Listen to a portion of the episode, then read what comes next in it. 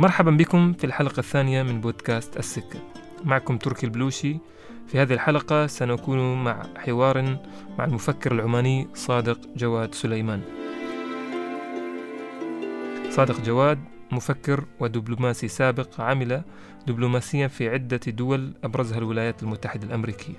كما أنه أبرز المؤسسين لمركز الحوار العربي في واشنطن وقد ترأس مجلس إدارة الجمعية العمانية للكتاب والأدباء.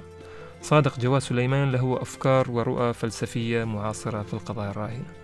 أهلا بك أستاذ آه، صادق معنا في بودكاست. شكرا لك شكرا لك على الاستضافة. وفي آه، الحقيقة يعني قبل البدء معك في هذا الحوار كنا نتساءل ما الذي يمكن أن نبدأه؟ الحديث مع الشخصية مثل صادق آه، جواد سليمان لك العديد من الرؤى والأفكار في قضايا مختلفة. ولمن لا يعرف صادق جواد يمكن أن تكون الافتتاحية هو الحديث عن آه، تجربتك في الجوانب المعرفية والأفكار آه، ابتداء من نشأة حياتك المعرفية في الحقيقة.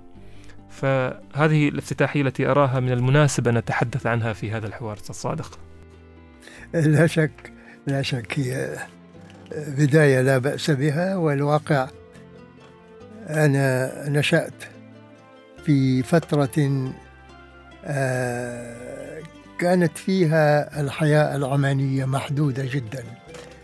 محدودة من ناحية التسهيلات ومن ناحية أسباب المعيشة إلى غير ذلك ولكن الأهم أنها كانت محدودة من الناحية المعرفية أيضا. لأنه لم تكن عندنا مدارس بعد على المستوى اللي يعني الموفور. وكنا بالفعل نحاول اجتهادا أن نحصل من المعرفة ما يمكن أن يتاح. كانت عندنا في مطرح مدارس أهلية وهذه كان آه، الواقع آه، يقوم بها أشخاص عندهم قدر من المعرفة ويشكر لهم أنهم عنيوا بتثقيف أو تعليم هذا الجيل الذي لم يكن يتوفر له آه، ملجأ معرفي آخر. تركيزنا كان في هذيك الأيام على أمور ثلاث اللغة العربية اللغة الإنجليزية بقدر ما يمكن والحساب لأنه التجارة طبعا كانت من أهم النشاطات وكان من على الأقل عنده نصيب. يعني معقول من المعرفة في الحساب يكون له أيضا مكانة في السوق التجاري. وبالتالي ظل هذا المطلب مطلب المعرفة آه، مكمون في الذات ولكن ما مهيأ من الخارج. إلى أن نشأنا في المدارس الأهلية بقدر من المعرفة باللغة العربية الأدب العربي شوية من الإنجليزية الحساب. بالنسبة لي هذيك المرحلة كانت طلب لمزيد من المعرفة وعلى الأقل بالنسبة لي كان أن ألجأ إلى عالم ديني وهم أولى كما تعلم ضليعين باللغة العربية وبالمنطق وإلى آخره لأنه هم يدرسوها كمقدمات لما يريد أن يحققوا من مكانة فقهية فيما بعد. فأنا لجأت إلى هذا العالم مع عدد من الشباب في سني ودرسنا عنده الصرف وشيء من المنطق وأيضا شيء من على ما أذكر بدايات الفلسفة. هذه كانت في أي فترة أستاذي في هذه كانت في أواخر الأربعينات. في أواخر الأربعينات. أواخر الأربعينات. أنا مولدي في 1934 يعني تقريبا نهاية 34 نعم. فيكون يعني عمري 10 سنوات 12 سنة 13 سنة كذا في ذاك الوقت. المهم صرفنا سنتين في تعلم اللغة العربية من اختصاص الصرف. والصرف كما تعلم هو الأساس في اللغة العربية. نعم. آه كل الاشتقاقات اللفظية وإلى آخره هي تنبع تنفرز من المعرفة في مجال الصرف. من بعد ذلك طبعا آثار الحرب العالمية الثانية بدت آه، تضغط على البلد ككل. وهذا يعني أن وارداتنا ما كانت يعني أن كانت ما تلقى آه، وسيلة للشحن إلى الخارج والصادرات ولا الواردات لأن البواخر البريطانية اللي كانت كانت مسخرة للحرب في هذه الأيام. المهم الكساد في السوق أرغم كثير منا أننا نخرج للخارج. فخرجنا للخارج في سن مبكر يعني عمر 16 17 سنة. أنا كان خروجي إلى دبي إلى البحرين ثم أخيرا إلى الكويت اللي كانت الإقامة فيها أطول. وطبعا ظليت هناك إلى أن آه، توفقنا بتغيير في بلادنا أيضا. وكانت عودتي في 72 1972 ومن ثم طبعا العمل في وزارة الخارجية نعم طيب أستاذي في الفترة انتقالك من إلى يعني من خارج آه، خروجك من عمان إلى دبي ومن ثم البحرين والكويت في تلك الفترة كيف كان النشاط المعرفي أيضا؟ هل هناك كانت جلسات ولقاءات مع النخبة مع يعني الجيل آه، الجديد الذي يتطلع لأفكار جديدة في المنطقة؟ لعله تركي من الصعب عليك أن تتصور كيف كان كنا عطشى للمعرفة ولكن الوسائل ما كانت موفورة. فكنا آه، أي شيء يقع في أيدينا من كتاب أو من شيء نلهمه آه، بشكل نهم لأنه ما كانت هناك موارد كثيرة. لكن أنا في مرحلة الكويت عندما علمت أنه بإمكاني أن أواصل شيئا من الدراسة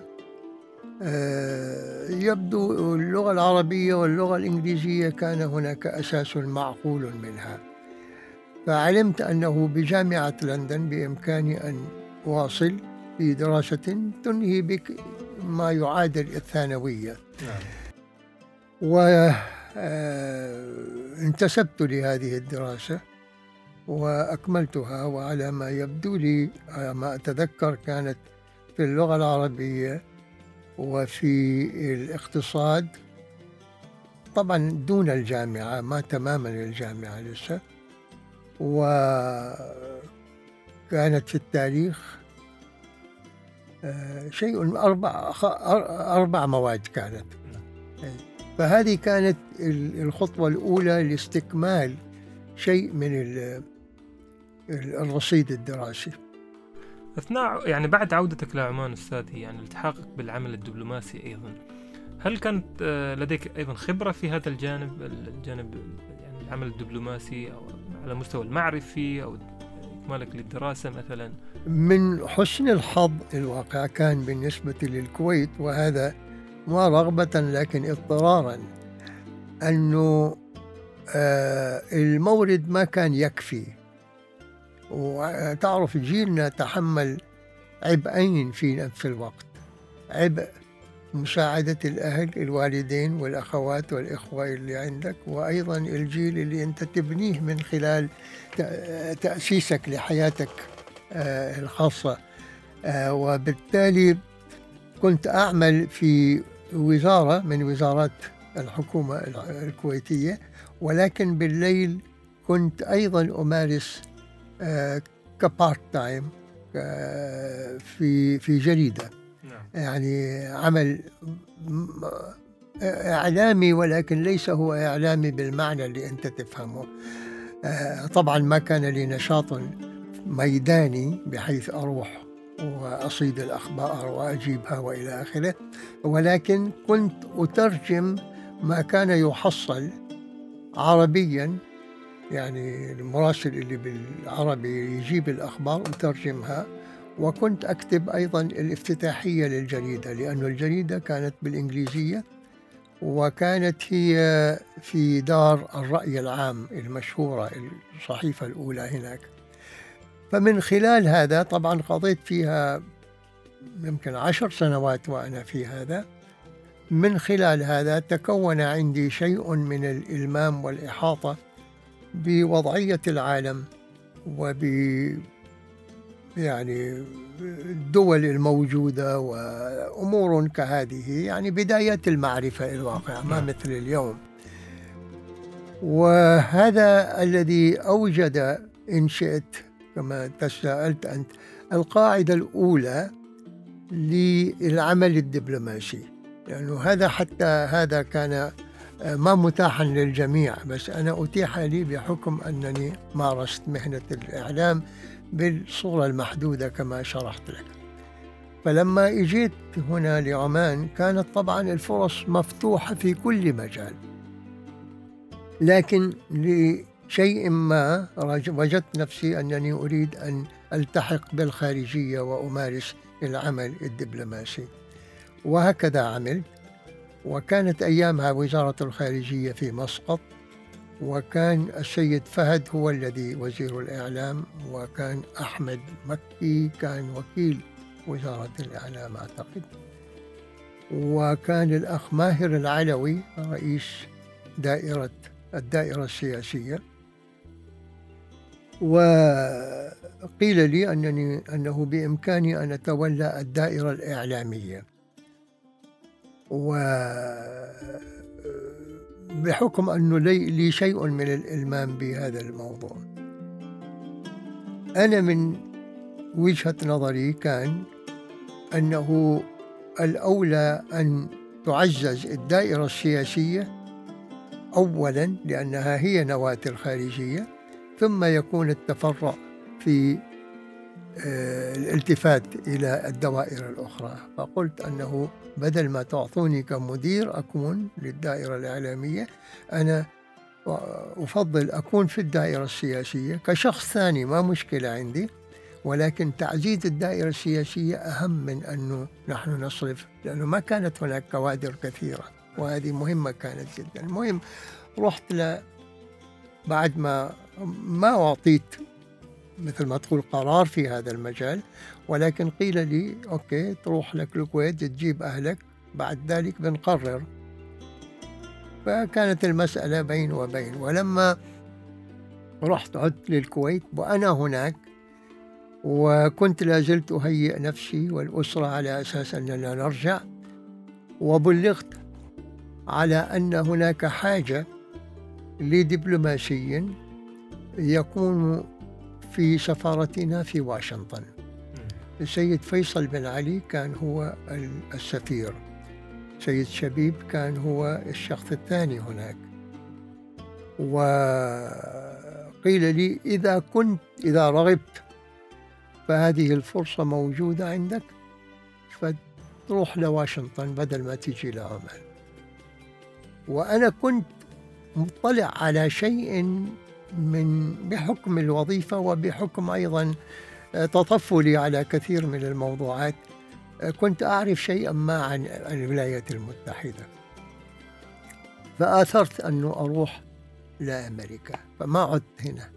ورحت رأسا. طبعا رجعت هنا شوية وبعدين رحت هناك للولايات المتحدة وظليت هناك ثلاث سنوات ونصف تقريبا.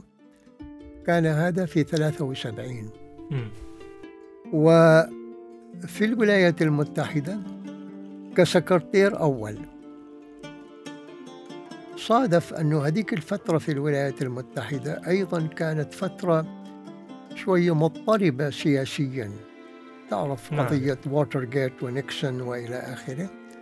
وكنت أنا الذي أتابع هذا الذي يحصل.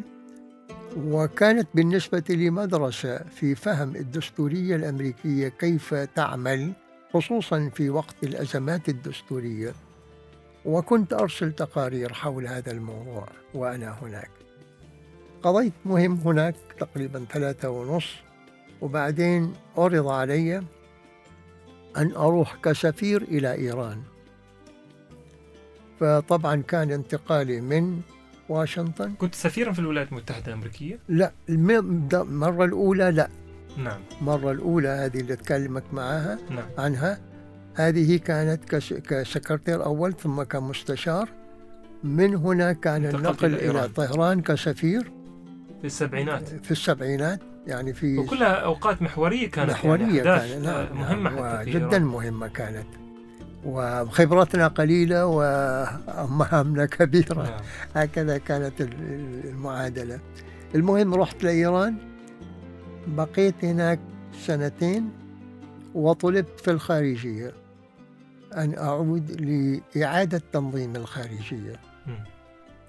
فما طولت في إيران كثير وهذا أواخر أيام الشاه. نعم.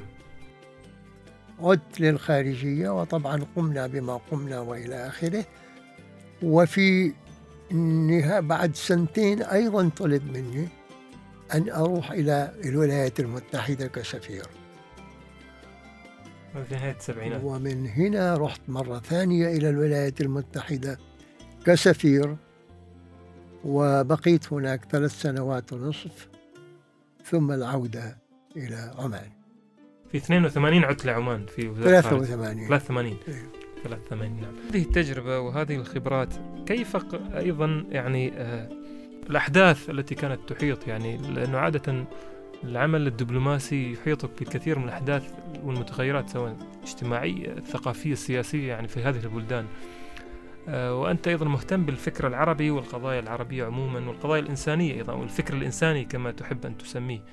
آه، يعني هذا الأمر يقودني إلى آه، شق ال ال ال الأهم بالنسبة لي في هذا الحوار اللي هو الاهتمام بالقضايا الفكرية والجوانب ال- ال- ال- الفكر الإنساني بشكل عام. ومؤخرا آه، يعني كعادتك كنت في واشنطن أنت أحد المؤسسين لمركز الحوار العربي في واشنطن.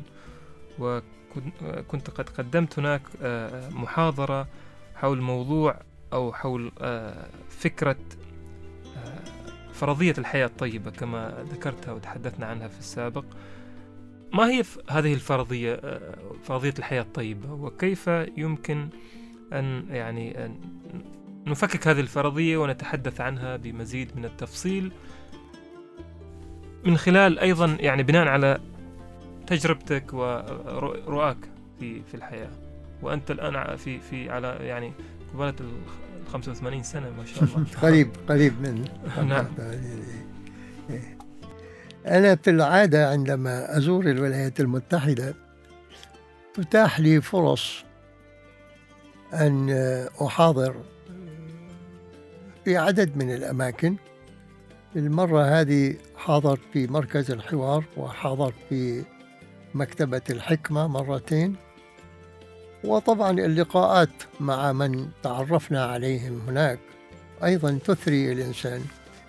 كان هناك شخصيات يعني واقعا قامات كبيرة لما أنا كنت في واشنطن آه، وأنا في مجال مجال مركز الحوار واللقاءات وإلى آخره. بعض الأسماء مشهورة جدا مثل هشام شرابي مثلا أو آه، دكتور طه جابر العلواني وآخرين. فقدناهم الواقع كانوا من الناس اللي آه، على مرتبة درجة يعني عالية الواقع من التحق- التحقق في ميدان المعرفة وأيضا إسقاطاتها على هذا المناخ الجديد آه، العالمي. المرة هذه قب- قبل ما أسافر أيضا طلب مني أن أعيد محاضرة في مركز الحوار وترك لي أنه أختار الموضوع.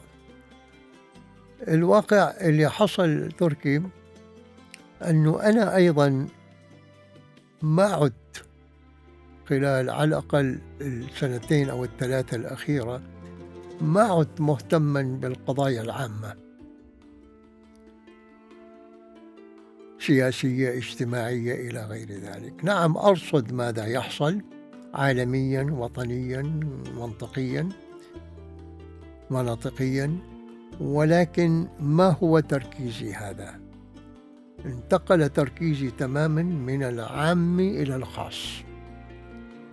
فأنا أكثر مشدود الآن إلى الشخص وحده ما الجماعة الشخص. وفي نظري في هذا الموضوع طبعا من خلال قراءات موسعة في قضايا الفلسفة علم النفس إلى آخره وأيضا المناهج المختلفة اللي تأتي من حضارات مختلفة كالهندوسية البوذية الشنتوية اليابانية غير الحضارات اللي تتعلق بالأديان السماوية كاليهودية النصرانية. الإسلام آه الصين. آه من كل هذا وجدت أن هناك توارد عند أهل الحكمة القديمة.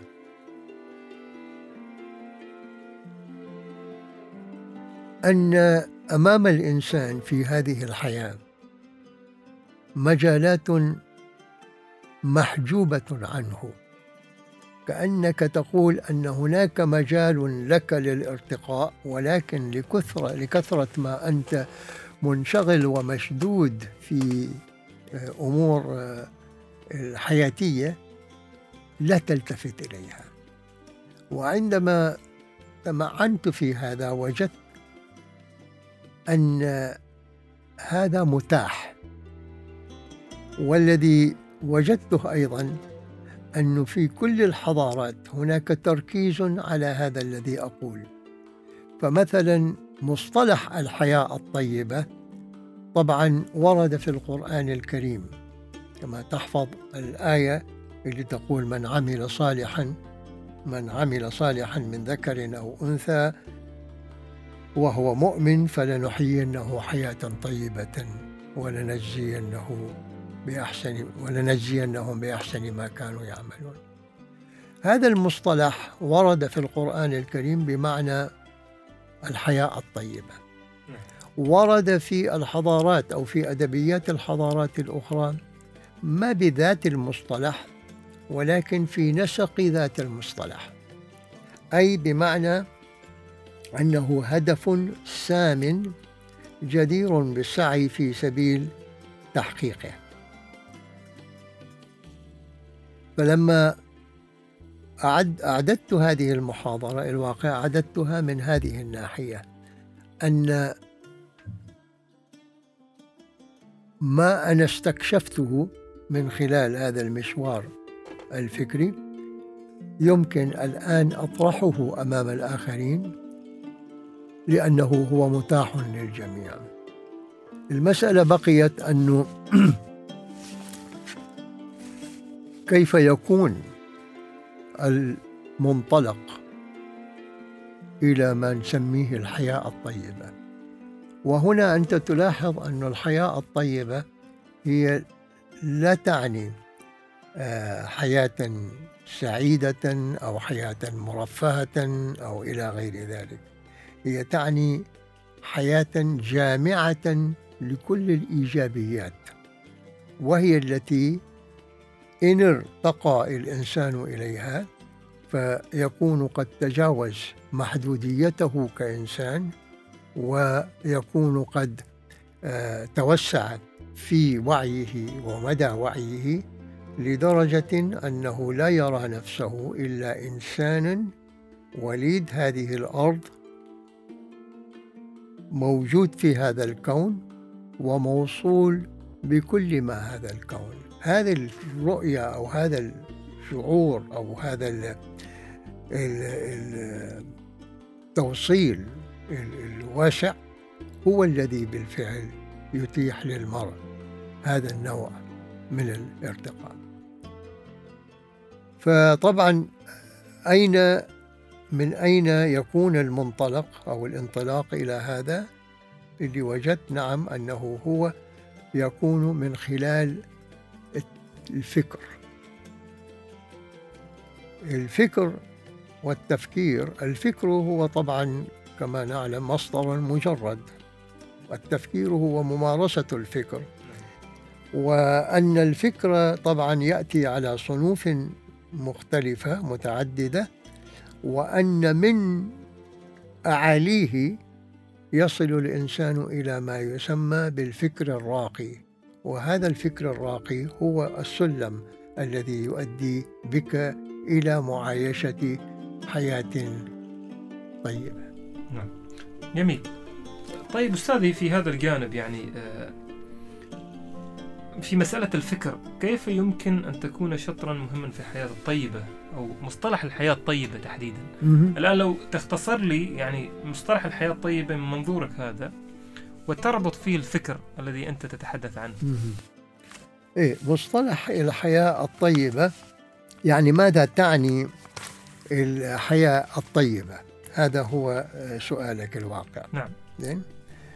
الحياة الطيبة كما أنا يعني أجد أو أو أو أراني مستشرفا لها ما بالضرورة عائشا فيها ولكن مستشرفا ما فيها هي لا تعني كما قلت حياة رفاهية ورخاء. هي صميما تختلف عن ذلك. من مواصفاتها أنك كيفما أن أن من يعيش حياة طيبة كيفما تتقلب الظروف المعيشية لصاحبها هي تبقى في نمطيتها حياة حياة بساطة وقناعة وفي تهذيبها حياة استقامة ونبل. وهي حياة أبعد ما تكون عن الإثم والعدوان وأقرب ما تكون إلى الصلاح والإيمان. هي بالفعل تحقيق لإنسانية الإنسان في المؤدى الأخير. هذه هي الحياة الطيبة كما أراها. وبطبيعة الحال لعلي أيضا ألمس شيئا من أثرها شيئا مثريا من أثرها في نطاق خبرة شخصية. ولكن كما قلت ليس باستيفاء جميع ما فيها من إيجابيات. وعندما يكون آه، يعني المسار من هنا يكون مسار تحرري مسار توسعي أي بمعنى المدارك وإلى غير ذلك ومسار أيضا تسامي. تسامي بمعنى الارتقاء حيث يكون آه، فكرا وواقعا معاشا ويترادف بترادف يعني بين بين الفكر وبين نعم. نمط العيش وهناك يكون طبعا المسار شطر الحياة الطيبة طيب أستاذي في هذا الجانب هل تعتقد بأن يعني السؤال هل هذا يمكن تحقيقه؟ نعم. وأيضا آه، كيف يمكن الربط بين هذا بأن الفكر يساعد في تحقيق ما يسمى الحياة؟ الطيبة من منظورك اللي تذكره وبين ما يقال أيضا بأنه أيضا التوسع في العلم والمعرفة أيضا يحيلك بأنك تنظر للحياة بمنظور مختلف وذلك يجعلك أيضا ربما في آه في نار يعني الواقع والدخول في تفاصيل الواقع وما وربما تجده ليس حقيقة يعني آه، حياة طيبة بل يعني حياة مختلفة قاسية ربما من خلال رؤيتك وتفكيرك تماما تماما. هذا هذا ما نشهده على مستوى العالم. هناك إرهاق في النفس الإنسانية. لا يوجد هناك نقص في المعرفة في المعرفة العلمية. ولكن هناك اضطراب في النفس الإنسانية. وهذا الذي نرى آه، نماذج منه في الخصومات الكثيرة التي تحصل بين الناس بين الدول بين إلى آخره. المحاكم مليئة بالقضايا بعضها ضد بعض حتى الحكومات بدأت تتصرف وكأنها هي أيضا على مستوى يعني طبعا الناس اللي يمارسون الجانب الحكم أيضا لا نجد عندهم الرجاحة والنضج اللي بالفعل يكون آه، تماما يعني اللي ينبغي أن يكون لمن يؤتمن على الشأن العام بالنسبة للشعوب. فنعم المسألة هي كما قيل قديما. شوف المعرفة العلمية والتمكن من المعرفة والتمرس وإلى آخره هذا كله تمكين للإنسان ليس ترشيدا له. ولذلك قيل أنه عندنا مثلا وزارة التعليم كانت تسمى واليوم لعله هي تربية وتعليم. فإن كان مجرد تعليم بدون تربية لا تستطيع أن تضمن ثمار ذاك التعليم. العلم ممكن ممكن أن يؤتي بشيء سلبي ويمكن يأتي بشيء إيجابي. فالذي يضمن لك سلامة أداء العلم هو الرشد والرشد يأتي طبعا من جانب الحكمة. وهذا يأتي من خلال أن تنشأ الأجيال وهي تعطى لتستوعب الأفكار الكبرى لسلامة الإنسان ونمائه وعموم ارتقائه في الفكر. فمعك حق. أنا أجد مثلا في الوقت الحاضر طبعا كملاحظات شخصية أنه مهما بلغت آه، فلنقل كفاءة الإنسان إنما إن لم ترتفق كما قلنا بشيء آخر وهو الجانب الأخلاقي تجد أنها تؤتي بنتائج ربما هي عكسية. وربما ألاحظ أن هذا لعله ليس غريبا لا علينا ولا على غيرنا ولكن قصدي من حيث الثقافات المختلفة والحضارات المختلفة.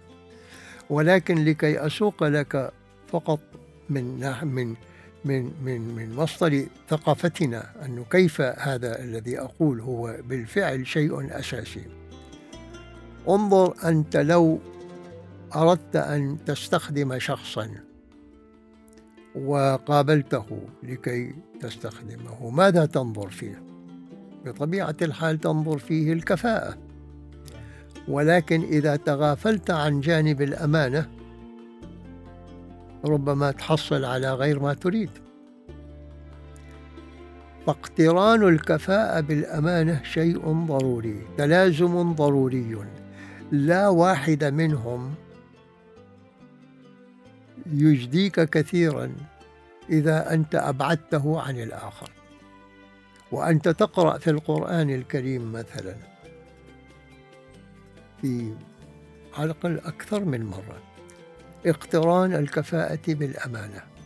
انظر إلى قصة سليمان عندما يقول له الجني أنا آتيك به قبل أن تقوم من مقامك هذا وإني على ذلك لقوي أمين. بجيب لك إياه عندي القدرة ولكن إلى جانب ذلك أنا أمين ما راح أشيل منه شيء. لاحظ كيف؟ فاقتران الاثنين جدا جدا مهم. واللي يعاني منه العالم الآن هو شيء من الانفصال بين هذين الاثنين. وبالتالي لأي مجتمع إذا أراد أن يبني بناء سليما بناء صلبا بناء آه، قابلا للإنماء أكثر وأكثر عليه أنه يراعي الاثنين مع بعض. نعم. الآن أستاذي أنت كأنك تشير بمسألة يعني قواعد أخلاقية كأنك تشير إلى قواعد أخلاقية يعني. آه ولكن هل لو لو رجعنا لنقطة الحياة الطيبة التي ذكرتها ورؤيتك لها وأنا لا أعرف يعني أجد أنها ربما الناس المستمعين حتى ينظرون أنها نوع من الرؤية الفلسفية المثالية نعم. على سبيل نعم المثال يعني. نعم نعم. ولكن لو رجعنا لمسألة التفكير تحديدا وكيف يمكن أن ترفع من آه، من يعني حياة الإنسان من خلال آه، توسع مداركه كيف يمكن آه، أو كيف يمكن أن نحلل التفكير بمعنى لو حللنا المجتمعات وحللنا الأفراد يعني فككنا تفكير الأفراد كيف يمكن أن يعني آه، نقسم هذه الأفكار من. مستويات. دنيا مستويات عليا. كقيم و- زين إذا إذا دعنا نرى كيف الفكر والواقع بناءاته كيف تكون نعم. الفكر يمكن يكون فكرا متدنيا ويمكن أن يكون فكرا راقيا. عندما يكون الفكر فكرا متدنيا يتلبث يتلبس بسلبيات الحياة. يعني كأن تقول يتدنس أو يتلوث بسلبيات الحياة. عندما يكون فكرا راقيا تجد أنه تماما يتنظف من سلبيات الحياة.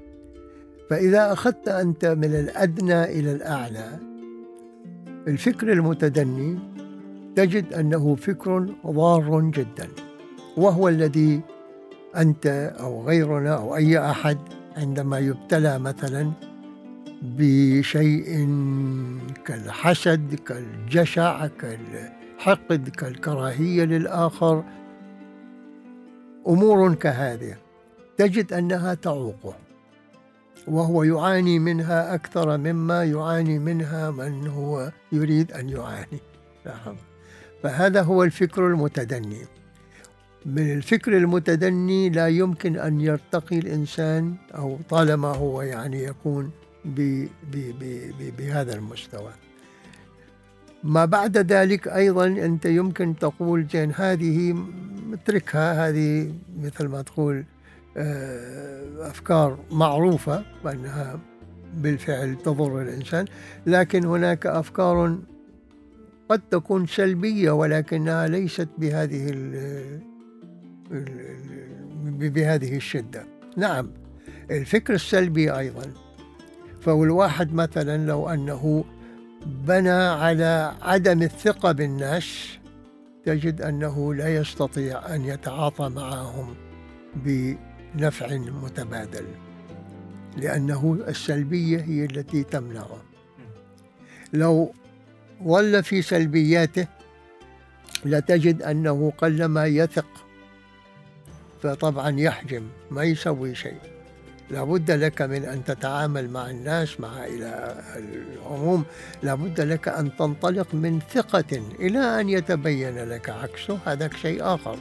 ولكن المنطلق يكون إيجابيا. فالأفكار السامة الأولى والأفكار السلبية الأخرى هي كلتاهما طبعا هذا الصنفين يعيقان الإنسان. بعد ذلك قد تقول هناك أفكار عقيمة تشغل نفسك فيها من دون طائل وهذه التي تلهي الإنسان. كأن تقول مثلا في عصرنا الفيديو جيمز يجلس الواحد عليها ساعات ويقوم كأنه ما عمل شيء صرف الوقت من دون شيء. أو زمان مثلا كلعب الورق أو كهذه الأمور اللي تجلس فيها وفقط تصرف وقتك لما تقوم كأنه انتهى كل شيء. هذه أفكار عقيمة وكله في الذهن. لما الواحد يلعب الورق أيضا يفكر ولكنها فكر عقيم. ما ينتج منه شيء.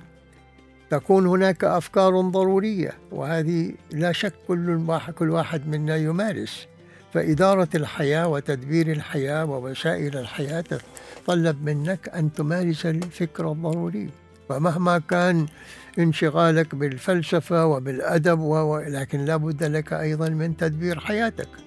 فهذه أفكار ضرورية لابد أنك تعنى بها. ما بعد ذلك أنت تجد أنه لا بعد ذلك تجد هناك أفكار إيجابية أي أنها أفكار تنبغي تنبني على ال- الإيجابية في كل شيء. تريد مثلا تقوم بمشروع؟ ما تقدر تقوم بسلبية أو سلبية. لابد لك أن تفكر إيجابيا. ربما تنجح ما تنجح لكن البداية والتفعيل لابد يتطلب منك فكرا إيجابيا لكي تنجز شيئا ما.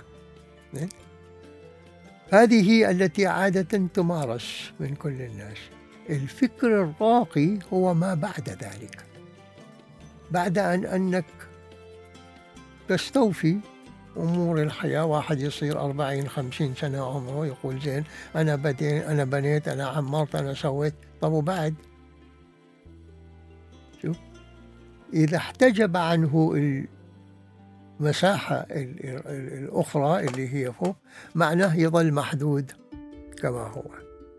فلو نفذ إلى الأرقى بتجد أنه لا ينفتح أمامه عالم آخر من مستوى آخر.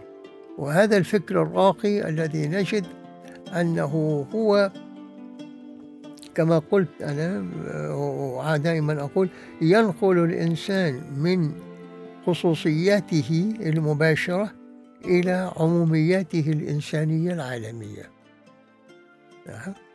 فهو يتثبت في إنسانيته قبل أن يتثبت في وطنيته. يتثبت في إنسانيته قبل أن يتثبت في دينه. وهكذا تجد أنه هو أفقه يتعرض لدرجة أنه يستوعب كل شيء. وما فقط إنسانيا أيضا اهتمام بالبيئة ينشأ من هذا. اهتمام بأمور متعددة حيوان وإلى غير ذلك أيضا ينشأ من هذا لأن رؤيته هي رؤية جامعة مستوعبة وسليمة ونظيفة من الداخل. ففي هذا المجال ربما أقول أنه لمن مثلا إذا أنا لخصت أنه كيف يكون التدرج المسألة بالنسبة لي نعم أول شيء على الإنسان أنه ينظر إلى نفسه. أن ينظف كما أقول وعاءه. يجرد من نفسه من كل السلبيات. وبعد ذلك لما يجرد نفسه من السلبيات ويستقبل الإيجابيات تجد أن هذا المشوار يبدأ. فمن تنظيف النفس وهي نسميها باللغة أو اللي, اللي نقرأها في أدبياتنا الدينية التزكية تزكية النفس. ومنها يكون بساطة العيش ومنها يكون توسع المعرفة بمداركها الأوسع منها يكون التواؤم مع الطبيعة لا يعترض على شيء كلها سياقات طبيعية تجري كما هي وأيضا تجد أنه هو ينفتح على كل الإرث الإنساني. ما فقط أنا أدرس ما أنا نشأت فيه ولكن كل ما يوجد في العالم هو إرث لي فلذلك أنا أنفتح عليه كله وأستوعبه. وطبعا مع هذا يظل في حالة شكر وحالة تواضع نعم. هذا هو المنهج الذي يمكن الواحد يمشي فيه نعم. طيب أستاذي لو لو رجعنا لنقطة التفكير أيضا يعني كثير من الناس ربما يمتلك أدوات التفكير ويمتلك مقومات التفكير لكن هناك عوامل أخرى أيضا تؤثر في هذا الشخص وفي أفكاره ما هي هذه العوامل؟ ما هي هذه الدوافع التي قد تغير من الجوانب العملية للتفكير؟ من أول شيء هو إبعاد الأشياء الأفكار السامة. إذا وجدت نفسك أنه راودك حسد عن شخص وقف نفسك. إذا راودك شيء أن تظلم أحد وقف نفسك. راودك شيء أن تؤذي شخصا آخر توقف. هذه ابعدها. كخطوة أولى لابد أنك تبعدها تماما يعني. كأن تقول تنظف الوعاء ابتداء فما في شك أنه المشكلة اللي نقع فيها في معترك الحياة أنه هذه الأمور تمسكنا وما تخلينا أننا نحقق إنسانيتنا بالمدى المتاح لنا أن نحقق هذه الإنسانية فالإنسانية تتحقق ما هي كأنك تقول لها سقف وإنما لها عروج لا لا غير متناهي طيب. وبالتالي لكي شوف خل خل أوجد هذه الملاحظة. اللغة العربية أوجدت مصطلحين مصطلح البشرية ومصطلح الإنسانية.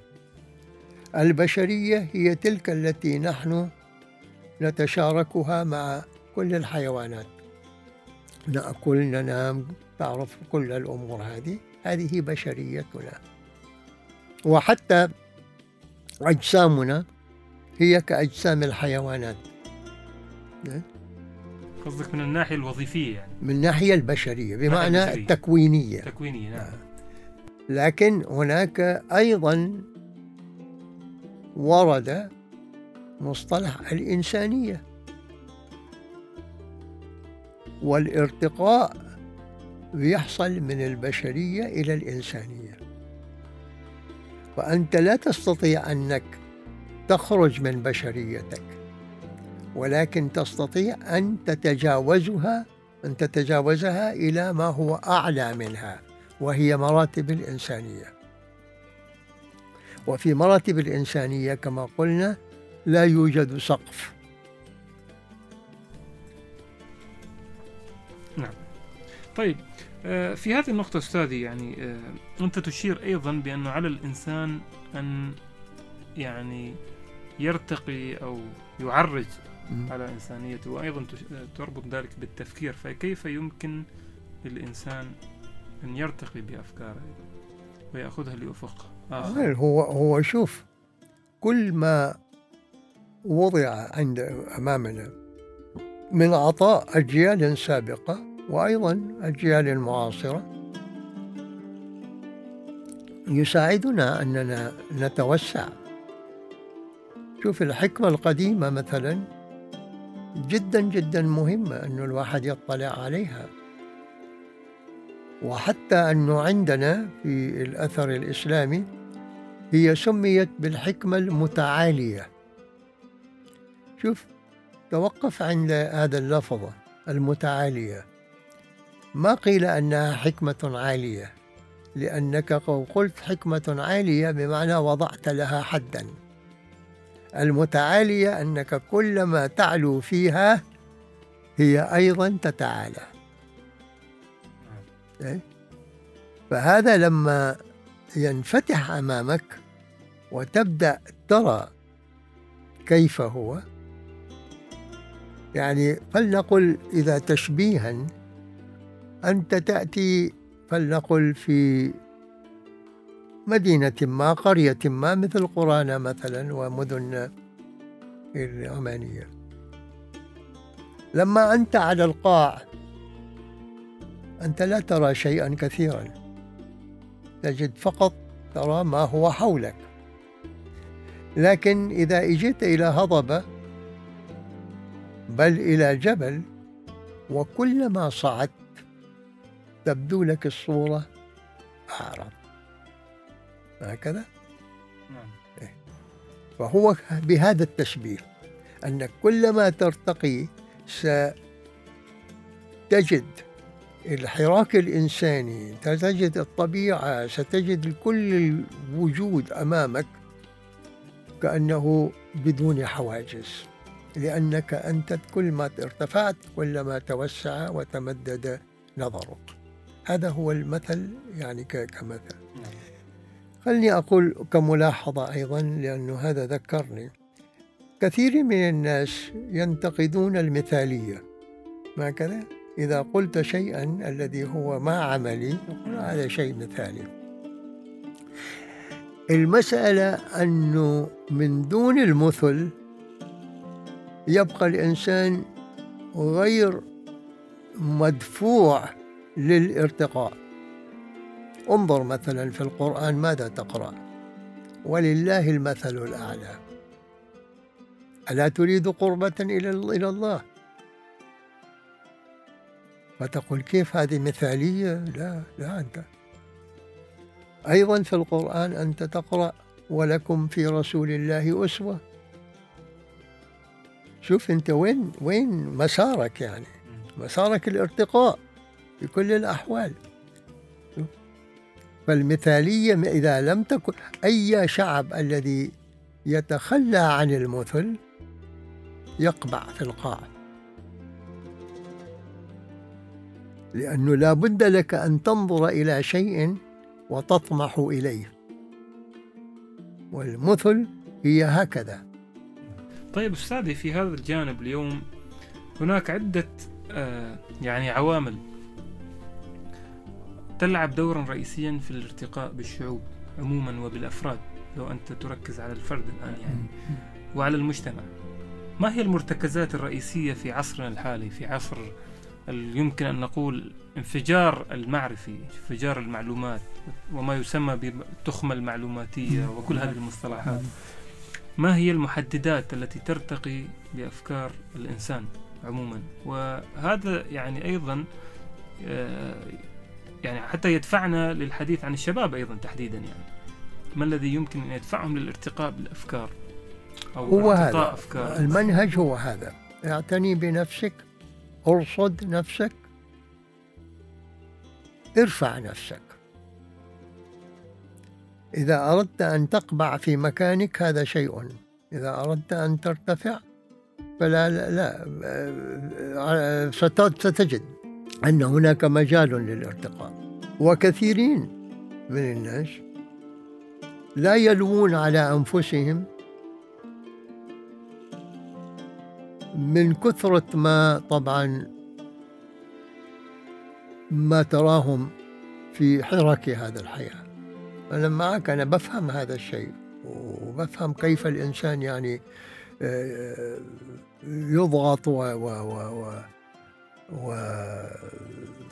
ويجد نفسه بدون فكاك من لكن هناك طريقة للارتقاء شوف آه، وهي تكاد تكون إذا أردت. شوف في اللغة الإنجليزية في مثل يقال شخص يريد أن يرفع نفسه. أوكي؟ إحنا ما نتكلم هنا بالإطار الآن لكن عادي. فيشبهون يقول لك ارفع نفسك بالمسك بخيوط الحذاء. وارفع نفسك. هل هذا ممكن؟ ممكن. By the boot strings. لكنه تشبيه لهالدرجة. تشبيه للفكرة. آه. في القرآن شيء من تشبيه هذا الحال. آية تقرأها وتقول واتل عليهم نبأ الذي آتيناه آياتنا فانسلخ منها ما أنه ما آتيناه أعطيناه الفرصة فانسلخ منها خرج واتبع هواه. طبعا الآن هو حدد نفسه يعني قزم نفسه. بعدين القرآن يقول ولو شئنا لرفعناه بها لأن المجال مفتوح. صحيح. ولكنه أخلد إلى الأرض ما يريد يقوم. نعم. فمثله مثل الكلب وإلى آخر الآية. صحيح.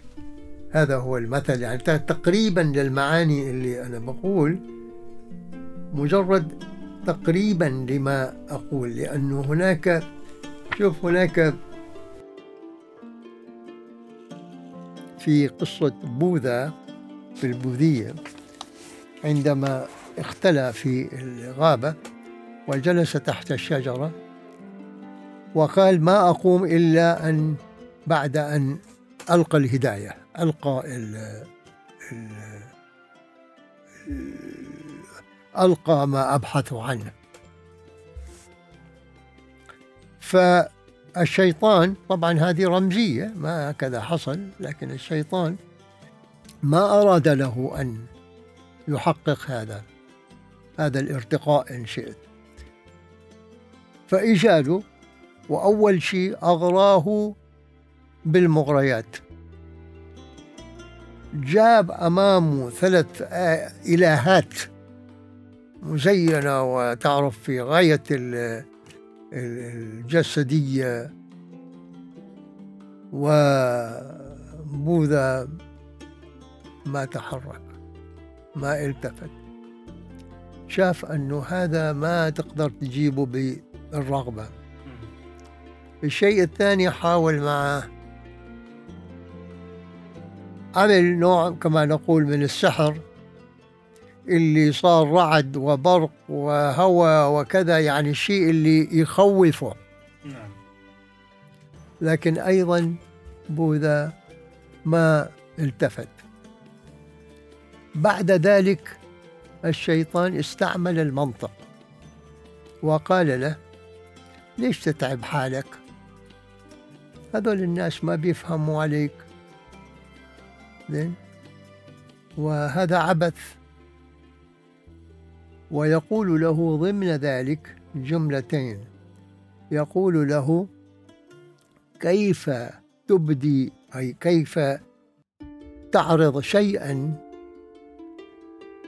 لا ينال إلا بالاكتشاف. بمعنى أنت لا تستطيع أن تنقله إلى غيرك إلا أن الغير يكتشفه بنفسه. ويقول له كيف تعلم شيئا لا يتحصل إلا بالتعلم؟ لا بالتعليم بالتعلم. بمعنى أنه هذا شيء ليس أنك أنت تنقله إلى الخير أنت فقط تشير له. ولكن ما يحصل عند المتلقي هو الذي يرفعه.